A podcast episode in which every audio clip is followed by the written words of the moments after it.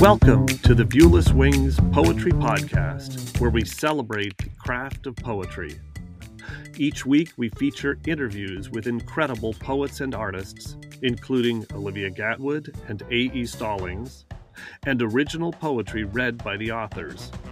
I'm your host, James Moorhead, Poet Laureate of Dublin, California, and author of Canvas and Portraits of Red and Gray.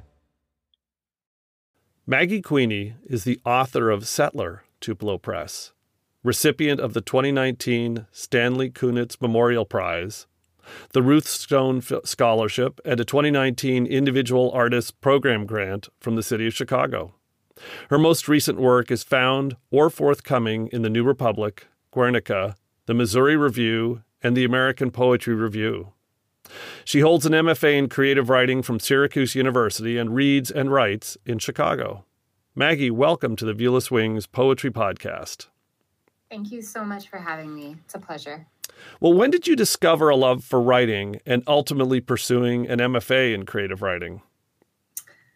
So I actually started out as a fiction writer. I feel like that's kind of a dirty, a dirty secret.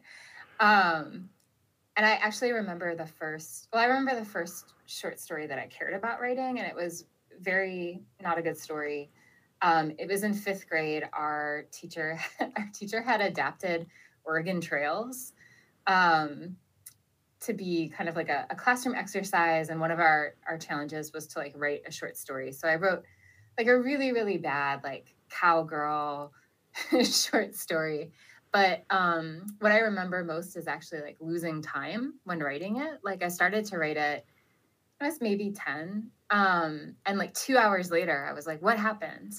Um, and it was like magic, right? It was like mm-hmm. teleporting. Um, so I wrote a lot of fiction in, uh, I would say I didn't really start until probably college um, and poetry as well. And then I, I decided to get my MFA in poetry instead of fiction because I thought poetry was more difficult. So yeah, it was kind of a kind of a roundabout way. I didn't really consider myself a poet for a while. Um, and now I write mostly poetry, and every now and again we'll write a short story. Well, this kind of ties into my second question. Is I recently attended a, a Billy Collins reading, and he spoke about finding your voice, and knowing that happens when you realize that no one could have written the poem except you. Uh, you talk about getting to poetry later, which was the same with me. At what point did you feel confident in your voice? I mean, I don't know if I really feel, I don't know what that would feel like to feel confident in my voice. I, I guess I feel um, like for me, it's a question of like, is this my voice or can I see other voices or influences kind of creeping in in a way that I'm not cognizant of or I don't want to say like in control of, but don't mean maybe in a way that I don't mean. Um, so yeah, I don't I don't know honestly if I'm confident in my voice. I feel like at some point your voice is the only thing that you can mm-hmm. speak in. So it's not really even a decision. My feelings about it are kind of tangential. They don't really matter. Like I could either speak or not speak, but um, ultimately it's going to be my voice, even if I kind of like cover it over with like other people's voices and like fancy tricks that I learned from other poets, which I definitely do. But um, yeah, at the end of the day, you know, it's always like you and a piece of paper, right? Yeah, well, I know I've found where I've read something and I go, I've never tried that style of poetry and I should challenge myself. And then I'll come up with a first draft that feels very much like an impersonation. And then yeah. uh, through the editing and revision, it'll become something that is that I felt I would have written. And it's, yeah, it's hard to describe, but you kind of look at it and go, yeah, that's my poem, not an impersonation of somebody else. Yeah. And I think that even in our, I mean, impersonating, I think, is like how a lot of us learn how to write and we just kind of figure out like what impersonations feel true if that makes sense mm-hmm. so i guess i don't really think of it as like a dichotomy of of like my ver- voice versus other folks' voice but like thinking about reading other people's work and then writing in response or in conversation or collaboration leads me closer to my voice even if I realized like, oh, like that person's voice isn't my voice. I'm not comfortable. That doesn't fit right. This this seems more like what I want to do or like what's closer to what I do. Yeah. Um, yeah. So I, I don't know. I think it's kind of like all part of all part of the the work of finding the voice or stepping into your voice or however folks want to talk about it. Um, yeah, I, I mean, even when we imitate, we can't totally assume anyone else's voice. It's still our voice. Mm-hmm. And we're just kind of maybe learning something about its outer ranges. So you successfully had your poems placed in multiple prestigious journals. And like all poets, have waited many months only to have a poem you're passionate about rejected. What advice do you have for poets starting their journey and about to take that terrifying first leap into looking for a home for poetry they're passionate about? Yeah, I mean, no one likes rejection, but it is just a part of everyone's life as a writer. So um, I think it's for me kind of balancing a need or a pressure to like please other people and to please myself. So I think I've I've tried to like refocus or reframe what I think my work is. And my work is to write poems. Um, and part of that work is to find that poem a nice home um, like an adequate home, a good home for it. But um, I can't really be concerned with like why it didn't get into a certain publication or if certain people didn't like it. Like sometimes I think it's it's good then to kind of look back at the poem and be like, well, is this really finished? Like, is this where I want it to be? But um, I think that I think that if at the end of the day you're really worried about what other people think, I think that for me at least that I can't write like that. So I kind of have to write without thinking about other people, which I know sounds terrible. And then when I'm I'm working to house my poems or home my poems, um, I just try to think of it as like this is the very last step and like taking care of this piece that um, I've worked really hard to take care of, but I can't control what what other people do. Um, and it's okay to be frustrated you know like it's okay to feel bad if you get a rejection like no one likes to be rejected but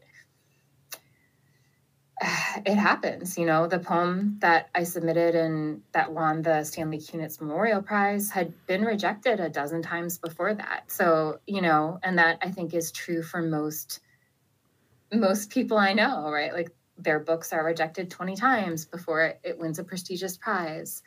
Um, and that's just kind of part and parcel of it. So i mean it's not going to feel good but i'd say try to spend as little of your time thinking about it as possible. It's outside your control. All you can control is is your art practice and the practice is really in my mind what matters what needs attention. That it's great that you've i've heard this story several times of the award winning something in the mm-hmm. in the in the field of poetry and many other fields that is just the end point of many, many, many rejections.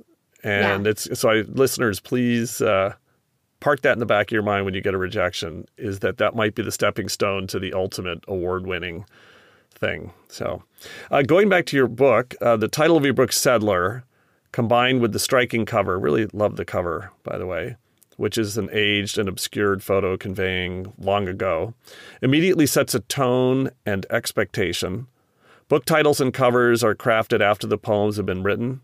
At what at one point did you realize you had sufficient material for a chapbook, or was this a book a cohesive whole from the beginning with themes and form, a defined project? Um, usually, it's the first, the uh, the former than the latter. But what was how did this book come together?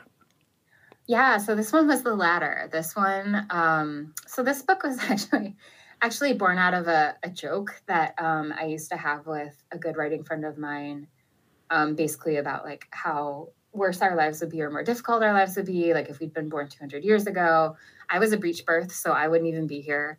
Um, and so uh, I had this month where I was writing in community with a few writing friends. Um, and I was kind of just working out this idea of what my life would have or could have been like again in some kind of like undefined like period in the US, even though my ancestors weren't here during like settler times in the United States. Um, but just trying to imagine like what my great great great great great grandmother's lives might have been like and i don't really have access to that family history so it really was like an imaginative exercise for me um, and so I was doing poem a day with a few friends, and I was like, I really love sonnets, so I write a lot of sonnets, and I was like, well, I have to write a poem every single day. Um, I'm just going to kind of be like grappling with this idea of gender um, and violence uh,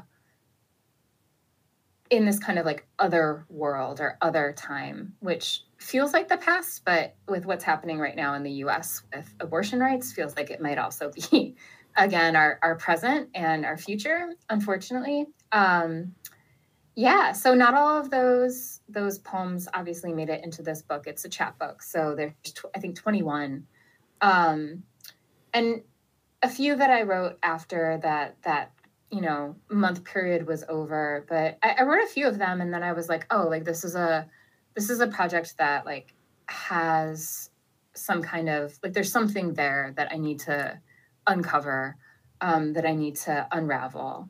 So I just kind of kept going back to it, and I, I like to write a lot in series um, because I think that for me at least it takes the pressure off of getting it all down in one draft or getting it all right in one draft.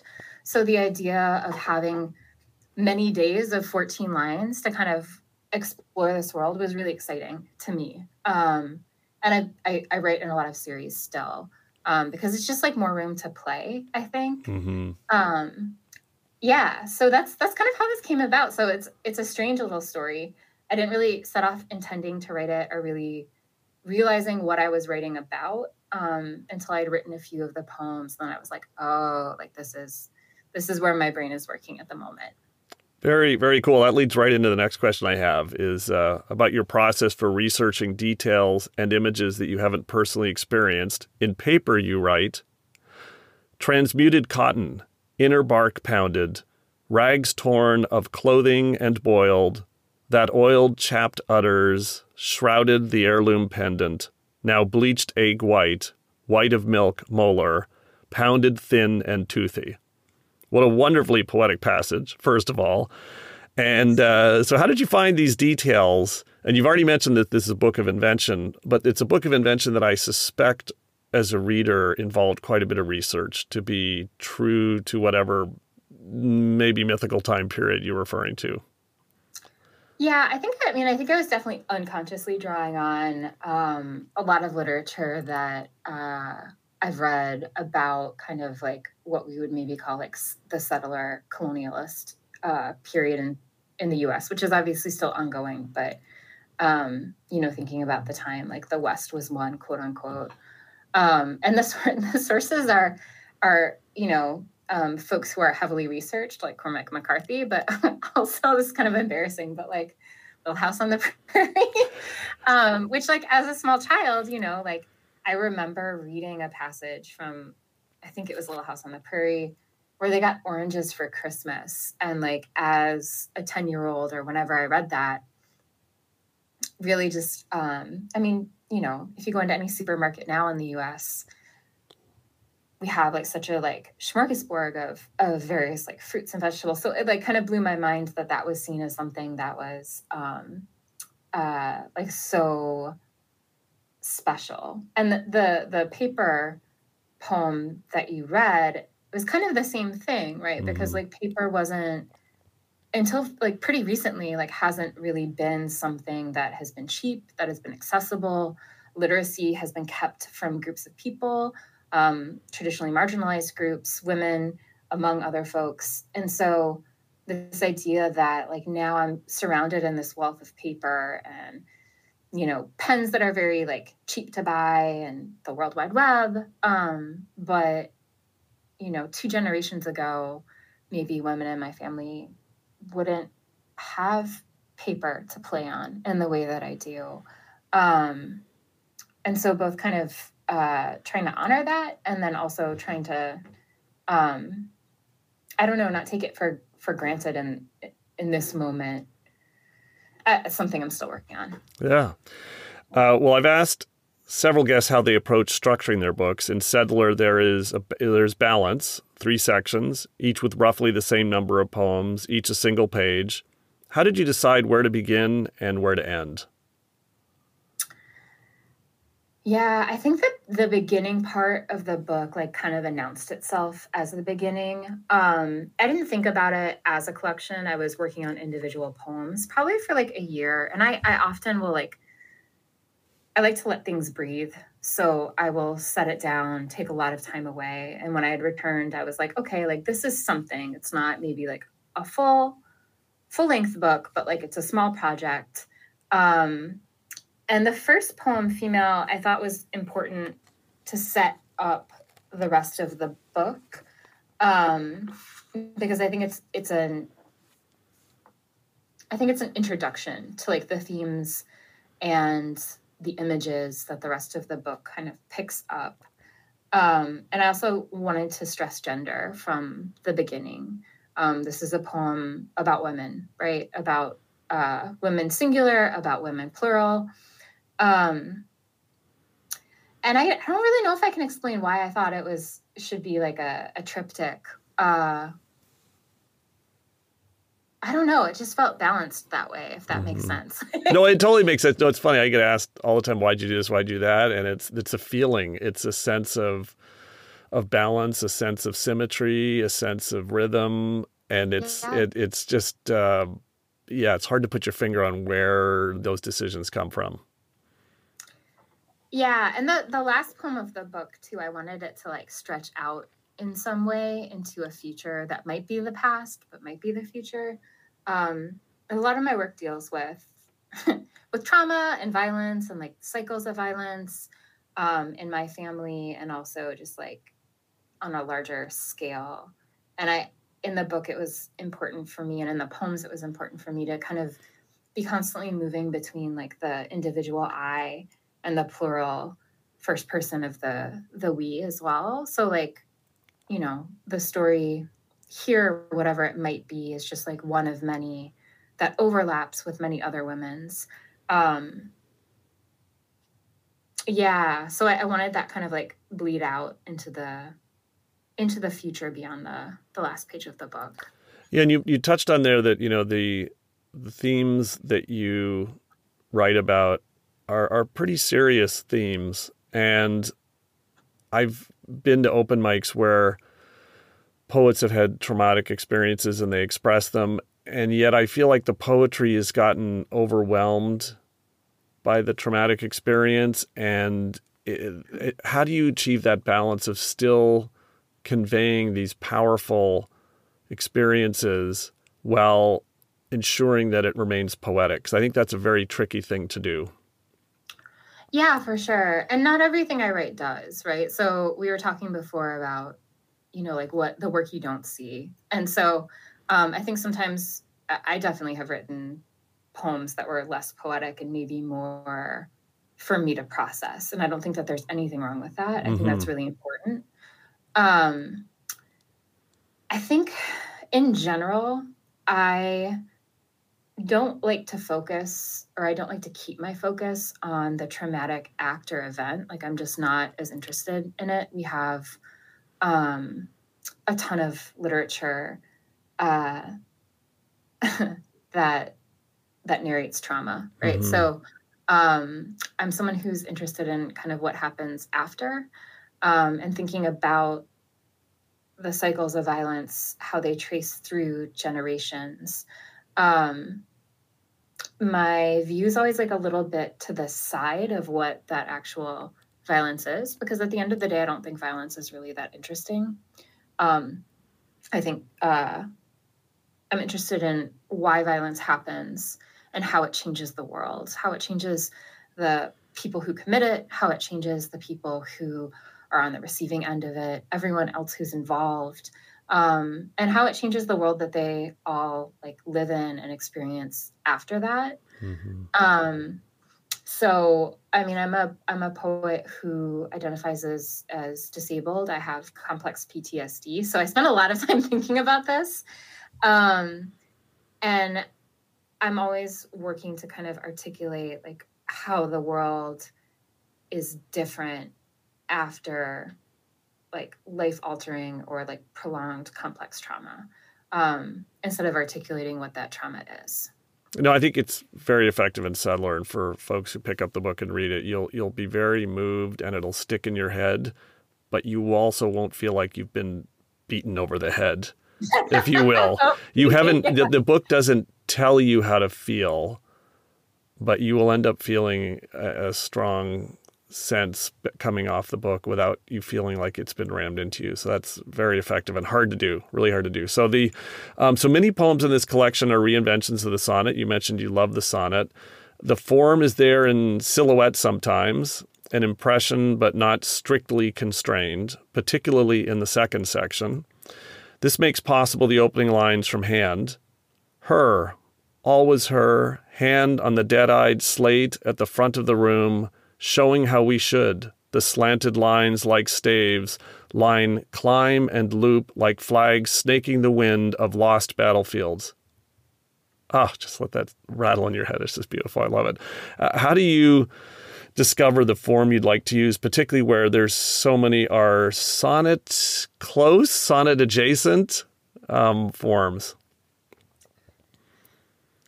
Yeah. Um, so do you are you asking about like how I decide like what the variation of the sonnet is? Yeah, or, like or maybe why? maybe let me focus the question this way. I mean, I've talked to um, some poets like A. E. Stallings, uh, interviewed her, and she uh-huh. likes to take the the decision of the form off the table, and I'm going to write it in this form, and then the poem fits the form. I'm completely the opposite. I just write images and phrases and words, and I don't worry at all about what the form is. And then I start the work of finding the form that fits whatever initial raw material I've created. And I've heard it both ways from different poets. So uh, that's really what I'm getting at is do you go in with a, idea that this is the form this will take or is it looser in the beginning and then you find the form afterwards? Yeah, thank you so much for that clarification.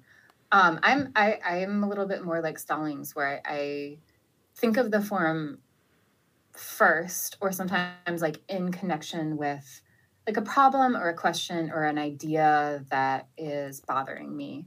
Um, and i think about form as a way to contain um, and also to to focus like a frame that focuses something that i kind of can't contain in any other way. So i, I write other poems that are in free verse. Um, but i go to form again when there's kind of something that's like too difficult to tackle without like a neat little trap which is sometimes how i think about the sonnet. Um, stallings she's awesome. Um, she adheres very closely to form always which is something i really admire. Um, i wanted to be a little bit looser here with what what a sonnet could be. Um, in part because I had so many of them mm-hmm. that I kind of wanted them to sound out like what could be the limits of these 14 lines or what different shapes could these um, 14 line poems take. Um, and some, you know, like have a volta, have like a pretty clear closing couplet um, or are uh, uh, split into like an octave and a sestet. Um, but others are just kind of 14 lines and like other things happen and shift, but I was still thinking about things like like the sonnet shape, like how sonnets develop. Um, thinking about things like like voltas, um, even if they aren't really clear always where they they are. Um, that turn was something that was important to me. Um, and sometimes, I mean, in this in this case, you know, I'd thought about the sonnet in part because the sonnet in my mind um, as much as i love it is also like uh, i think a colonizing form or a form that has been used um, in tandem with with colonization. And so thinking also about like how i could freak that a little bit and like what is what is kind of kept within this really strict form and like how can it be warped by what wants to to break out or to create another shape that's maybe more organic, less strict, more fluid. Um, and so that was part of my thinking about like sonnet versus like a villanelle, for example. Wonderful. All right. Well, now I'm going to pass the mic over to you to read several selections from your book.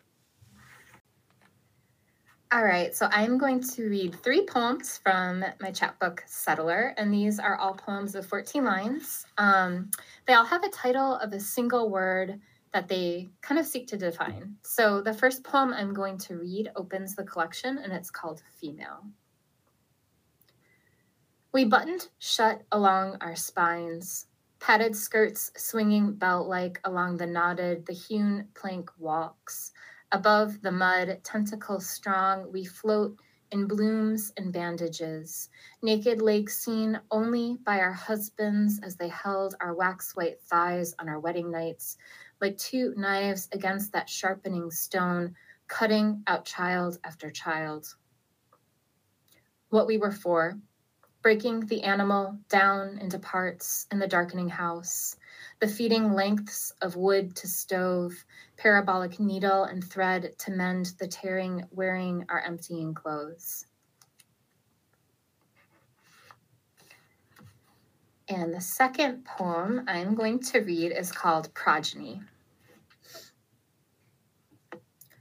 In unsteady firelight, we studied the arabesque clouds animated in the plates of a yellowing page to find the girl born blue, her eyes two closed lines, impersonal as print or fossils, lasted not a month, each like a dream, haunt and half recall. The river swallowed boy, his small body never found after the flood returned to earth, to the ocean where we imagined him floating, asleep among baitfish and sharks, maroon shrouded, lace like seaweed, salt glittering. He returns in nightmare, serpentine current wriggling from his mouth to baptize the floor. We caught his mud soft hands, offered buttermilk, lard coated bread. Our loss, part of a larger design, true, but the sky over us was always so blue and empty and unbound, clouds shielding what heaven we knew of, darkened tally of grave mounds, the shadow so swift we were forced to stare at the sun for what circled, dirt greening year after year. And the last poem that I am going to read is called Cloth. Cloth. We softened our bodies with the fistlets of primroses blurring into pastel burrs. The stripes bleed, the netted plaid puddles into singular, unremarkable color. Flowers shame us, petals curled into lashes, paired nail joint cut, or feathers barbed in hues without name, a shade blue only points to.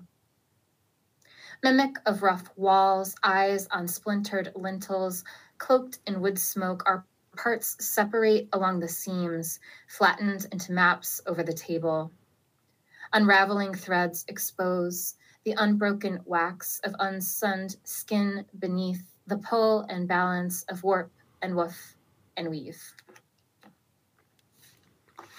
Wonderful. Thank you so much for sharing your voice. In female, I was particularly moved by and I'll just read this one little passage again. Our wax white thighs on our wedding nights, like two knives against that sharpening stone, cutting out child after child. Going back to that point I made about how you're not beating the reader over the head with a message. Wow, is that a powerful image that just rattled in my head after I read it? Um, so I'm always curious where poems begin during the initial writing process and how it changed over time. So this feels to me like this was sort of an anchor idea to this poem that you may have built the poem around, but I could be totally wrong and it started somewhere else. But uh, thinking about that poem specifically, where did it begin and how did it change as you edited it and revised it? I think this one actually probably started, if I'm, this is my guess. yeah, no, no, this, this is a hard question to ask because it probably was a while ago. Yeah. Yeah, yeah. Um, but I, I appreciate the question. I'll do I'll do my best to remember and to not lie. Uh, I believe that this poem started with the um, with the title. Mm. Um, and so thinking about um, what it would mean to be a woman, to be a female person um, in this kind of other time. Um, and uh, I think it probably also started with the image of the um, the mud and the planks over the mud. There's uh, I really was in a, a heavy Cormac McCarthy period for a while, and I forget which book it is of his, but I think it's probably Blood Meridian, where in the beginning there's this like very um, horrendous like murder scene uh, that happens in um, this really muddy like back part of a bar, and that always stuck with me. Um, so I think it was probably the the mud and the dresses where this poem started. Um, yeah, and I, I think about I think about clothing a lot. I think about material things a lot. Um, I'm kind of like an incorrigible thrifter and uh, often think about like just objects and like what kind of energy or stories they hold. Um, yeah, so those plank walks, I think is is probably probably where I started there. Um, I often don't know where I'm going in a poem, mm-hmm. and that's like that to me is exciting. And also, usually, a reason that I'll use form is like I'll have something. I always think of it as like the bit of grit that begins, that hopefully comes out as a pearl, right? But um, some kind of like small nagging thing that I have to attend to. Um, so yeah, I usually have no idea where my poems are going to go. Um, and often they go nowhere, you know. Um, but sometimes sometimes they go somewhere that that seems like a place a small nagging thing that you have to attend to. I, I, love that quote, and I would say yes. There's, I'll just have this feeling that I've just got to get this out of me. Yeah, and sometimes I get it out of me, and it's just an exercise, and it doesn't lead to anything interesting. But I have to get it out and down on paper. Yeah. I love that. So in Progeny, I love the line: "He returns in nightmare, serpentine, current wriggling from his mouth to baptize the floor." This poem powerfully captures the harsh loss inherent in settler life, the form of the poem, close to a prose poem, really amplifies the macabre. How did you find the the form of this poem? I mean, they're all variations, but in this case, be, almost being like a prose poem, and how you didn't basically start that way and then force it into the structure of the other poems in the book. Yeah, this poem just kind of wanted more room between the lines because, I mean, a lot of it is occupied with dead children. So uh i it like i was talking a little bit before about like narrating or aerating as a part of my process but um i mean i do write a lot about trauma and violence and so um often often kind of leaving this like extended or exaggerated room between the lines and in my mind i hope for it to be like a gesture of care towards the reader um in that there's kind of like more space um, to approach something that is maybe difficult to approach. Um, and like as a reader, that's something that usually helps me um, with content material that might be like particularly difficult for whatever reason. And I probably also needed it myself, to be honest, like as a just like as the person writing it, um, to have a lot of I don't think empty space, but like white space um, to balance what I think is like a like a really heavy content in the poem. Um, I'm a pretty visual person, so I often think about uh, I often think about poems and just mostly on a, a visual field, and then um, when I need to read them out loud, I'm like, oh no, uh, yeah. So I I usually like go by how it looks. Um, and this to me just needed it needed to take up more space and it needed to have more like breath or air um, around it.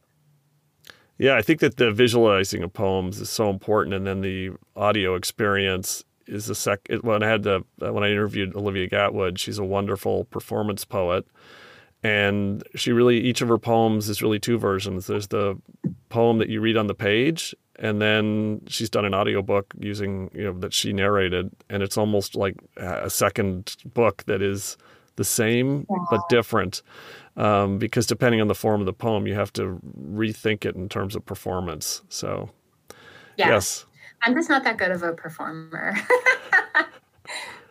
it's uh yeah it's a it's a it's something that I actually uh, I interviewed the poetry coach that I work with who is a theater major and competes in poetry competitions and he really educated me on how to approach it. It is definitely a skill that I did not have and I'm still learning.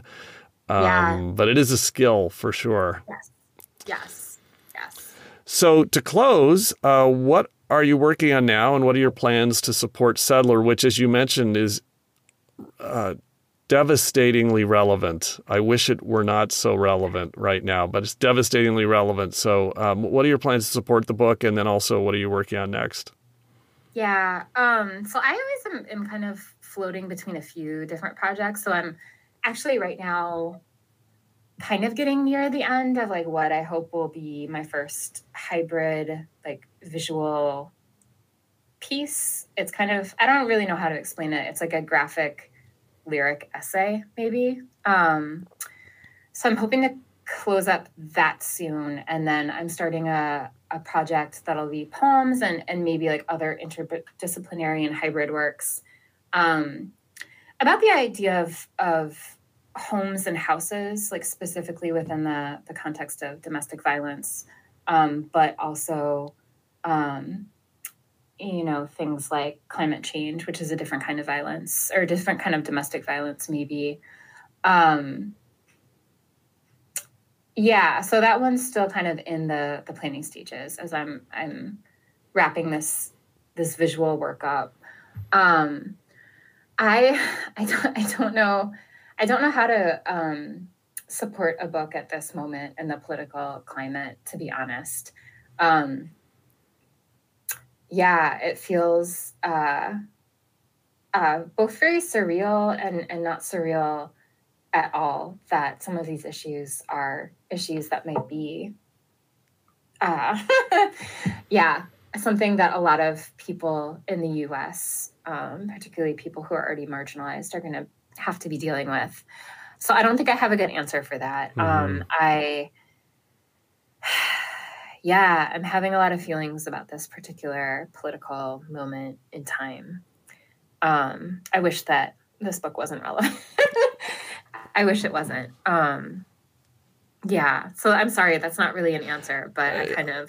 I think the same would apply to authors like Margaret Atwood, where they wrote, you know, Handmaid's Tale decades ago, and it's still so relevant. Um, well, I'm yeah. I'm I certainly very much appreciate what you created with Settler, and it was a reminder, particularly for someone like myself, that is as far away from being marginalized as you could imagine.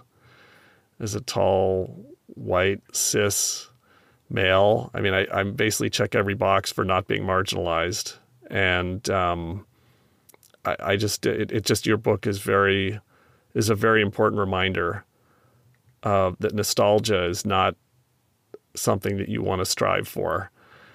Uh, there's a lot of ugliness in nostalgia. So yeah. I know this is we're ending on a very heavy note here. that's that's usually true. I think honestly, I think about uh, uh, it's not really a question about um, or not an answer towards like how to support this book, but I think of my my work as an educator and yes. how I am gonna be kind of fighting um, against the present and one one future that might happen. Um, I yeah, and I want to thank you for this time. This was a really lovely conversation, and your questions were so thoughtful. Um, I really appreciate the well, care that you've taken. I want to thank you for taking the time and trusting me to interview you because it's a uh, there's a trust element there that's so critical when you're interviewed. So thank you so much and for sharing your poetry with the Viewless Wings Poetry Podcast today. Thank you. Take care. Thanks.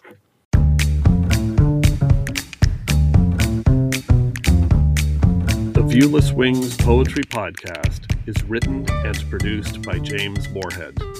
You can follow me on Twitter at Dublin Ranch, subscribe to the Viewless Wings Poetry Podcast, and follow us on viewlesswings.com or on Instagram at viewlesswings.